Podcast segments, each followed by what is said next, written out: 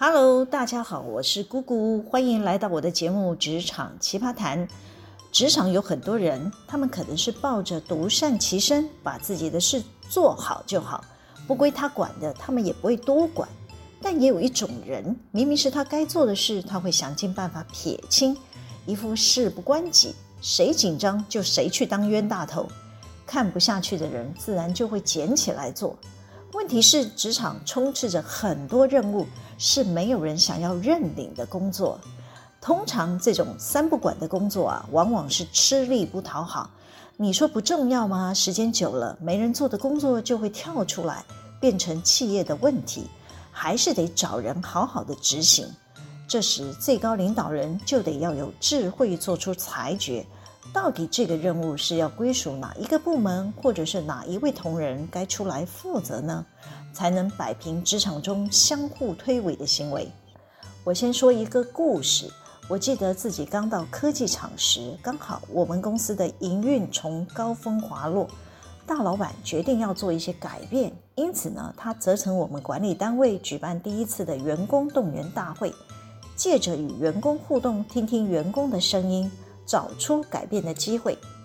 当时呢，就有一些同仁跟大老板建议，应该要定期举办员工大会，一来让所有员工可以知道公司近期的发展状况，借此呢凝聚员工的向心力；二来呢，倘若经营层主管重视员工的声音，并且能持续改善，企业会越来越优质，可以稳定员工的留任率。我当时临危受命，接下主办动员大会的任务。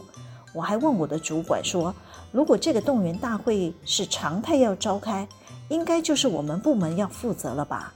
但我的主管却告诉我说：“这不关我们的事，不需要主动包工作回来。”诶，我满头问号，这不是管理部的职掌范围吗？我主管说：“没有哦，这是新增的业务，是谁提议要办的人，就让他们去主办吧。”纵然我不认同我主管的意见。但也不便表示什么。而后呢，这份召开动员大会的工作就落到企划部门主办了。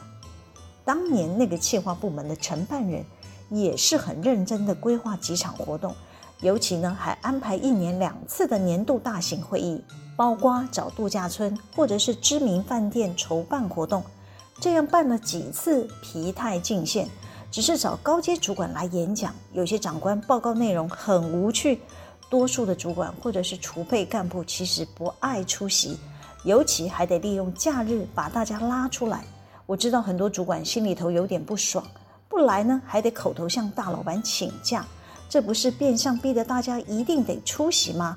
很多人私下都在抱怨，但敢怒不敢言。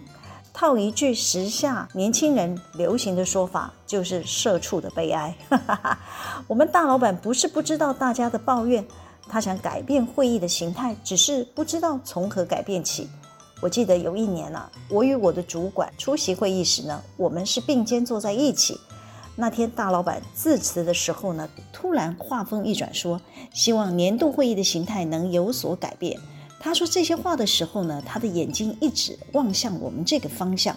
我小声地问我的主管说：“大老板一直往这边看，哎，这是什么意思啊？”我的主管也小声地说：“对呀，他干嘛一直看我们这边啊？好像要叫我接下主办会议的任务啊！”哈哈哈，我知道我的主管不会接，但大老板的态度很明显啊！你怎么敢继续逃避不接任务嘞？于是呢，我就鸡婆地说：“坦白讲啊，这一类的活动啊，在其他公司都是行政管理单位要承办，但我的主管态度很坚决地说：‘我才不要嘞！’我与主管对话虽然都很小声。”但我仍然感受到他的滴死不从啊！我当下想，有这么严重吗？实际做事的又不是你啊，不是啦。虽然都是我们这些下属在做事，我的主管还是要来指挥，要调兵遣将嘛。那时候我们部门可供他差遣的人至少有十来个吧，光任务分工他还是要伤脑筋的啦。没多久呢，我的主管因为种种的原因离职。企划部的主管呢，就将每一季要举办动员例会及年度大会的工作给丢了出来，大老板就只是交给我承办啦。可能有人听到这里会觉得，姑姑姐，你的主管都推得掉，你怎么都推不掉啊？应该是你不够力吧？别人才会把不想做的事都丢给你。关于这一点呢，我不否认啦。我知道自己没有有力的主管当靠山，只能勇敢接下任务。后来呢，我带的团队，大家一起把活动办得有声有色，而且一年比一年精彩。出席的人数呢，屡创新高。我前面有提到，我们年度大会都是安排在星期例假日两天一夜的活动，公司上下的干部都还是竞相争取出席哦。没卡到位的，都还会找他的高层主管来关说。多数的同仁把出席年度会议呢，视同他们未来发展的指标。没有被邀请出席的人，大概在我们这里前途就会黯淡无光之类的。总之。想力争上游的人挤也要挤进来就对了，真的不夸张。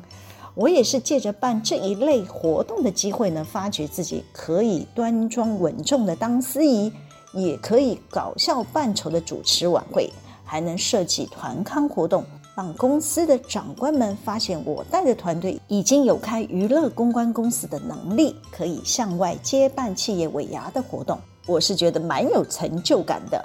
假设我的前主管没有离职，我可能就没有机会证明自己也可以承办大型的会议，我也没有机会展现我的特殊才艺。所以啊，我都鼓励年轻的朋友不要害怕接新工作，每一个新的领域都可能帮自己打开另一个机会，也能发掘你有无限的潜力。我再分享一个逃避任务的奇葩故事，我先给她起个代号叫 S 小姐。S 小姐呢是环安卫部门主管，她底下带着两位工程师。有一天轮到她在主管会议做专题报告，明明是她家的业务范围，公然在会议室甩锅给我，哎，让我听不下去，真想在会议室给他呛回去。啊，好了，我们要好好说话，不要挑衅。事情是这样的，我们的集团公司共同聘了一个厂护啊，就是护理师。因为法规的规定，各家公司呢需按照一定的条件各自聘雇护理师。目前呢，母公司就是我们公司人数不足额嘛，只能找 part time 的护理师，一周呢只能来一次，一次呢只服务三个小时。那么这个兼职的护理师大概只能做一些医护的咨询。因此呢，原有的这个护理师的工作内容呢，就不适合找兼职的厂护来执行。比方说，包括新进人员与高阶主管的健检安排等。于是呢，这个 S 小姐呢，就在会议上主动提起说，因为人资担心新进人员到职不够稳定，所以没有办法给新进员工安排特殊的健检。叭叭叭。我一听不对呀，多年前我们曾与环安卫部门沟通过处理的模式。S 小姐是睁眼说瞎话吗？我就忍不住打断她的报告说：“哎，你刚提到的新进人员特殊健检的问题，我们之前就沟通过了。这个工作不是由厂库在 follow 吗？”S 小姐就回答说：“对，但是厂护现在只是 part time 了。”所以呢，啊、我们现在是没有办法来接下这个工作，因为我们不会知道新进人员报到的资讯，我们没有办法安排。我接着说，不可能啊，我们过去都讲好的作业程序，我们都会提交新进人员报到的讯息给环安卫部门呢、S 小姐还是坚持他们没有办法做，那我怕在会议室两个人挥不清啊，我就说，那我们会后再来讨论。他又接着报告说，高阶主管的健检安排呢，日后可能要请长官自行向医院预约。叭叭叭，瞎会啊！S 小姐就是公然把厂护该做的工作一个个丢出来吧？我实在看不下去了，我又打断她说，这些都有设系统，而且呢，只是帮长官向医院预约时间，在追踪长官是否有依约前往健检。不是很复杂的作业。倘若环安卫人员没有人要做，我们行政单位是可以接手服务啦。总之，我会后会再找你们一起讨论。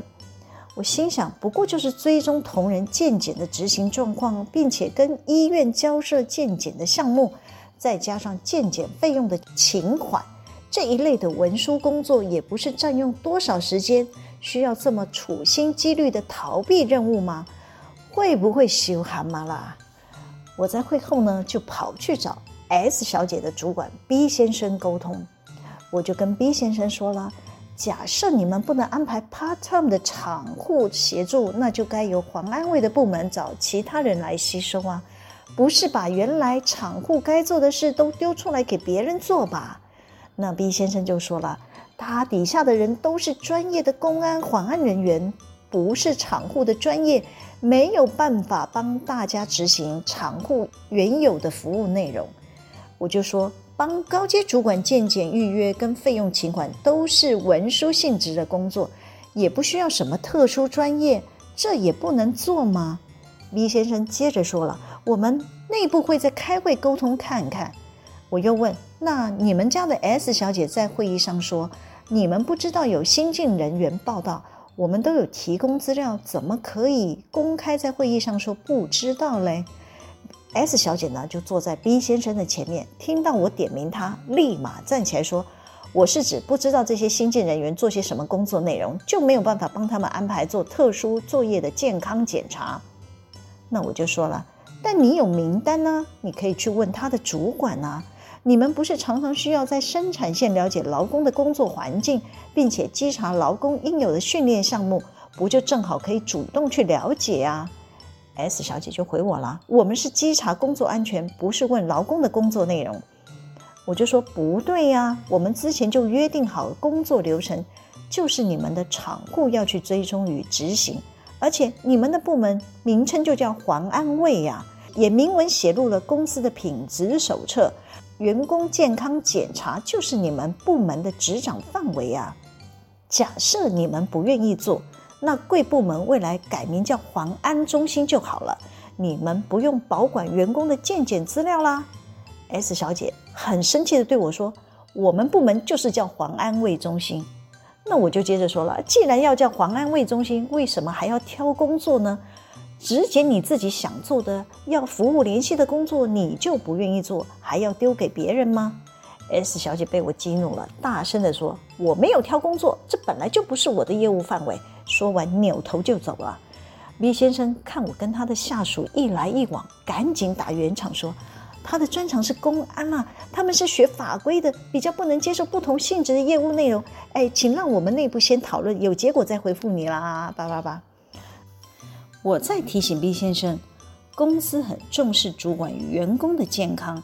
假设他们部门不愿意继续服务，请让我知道，我会建议老板找人处理。但你们部门。既然没有做卫生健康的业务，应该要改公司的职掌与部门的名称。我知道那位 S 小姐在想什么，她认为自己是公安的稽核主管，怎么可能来做员工健检这一类有损她专业形象的工作？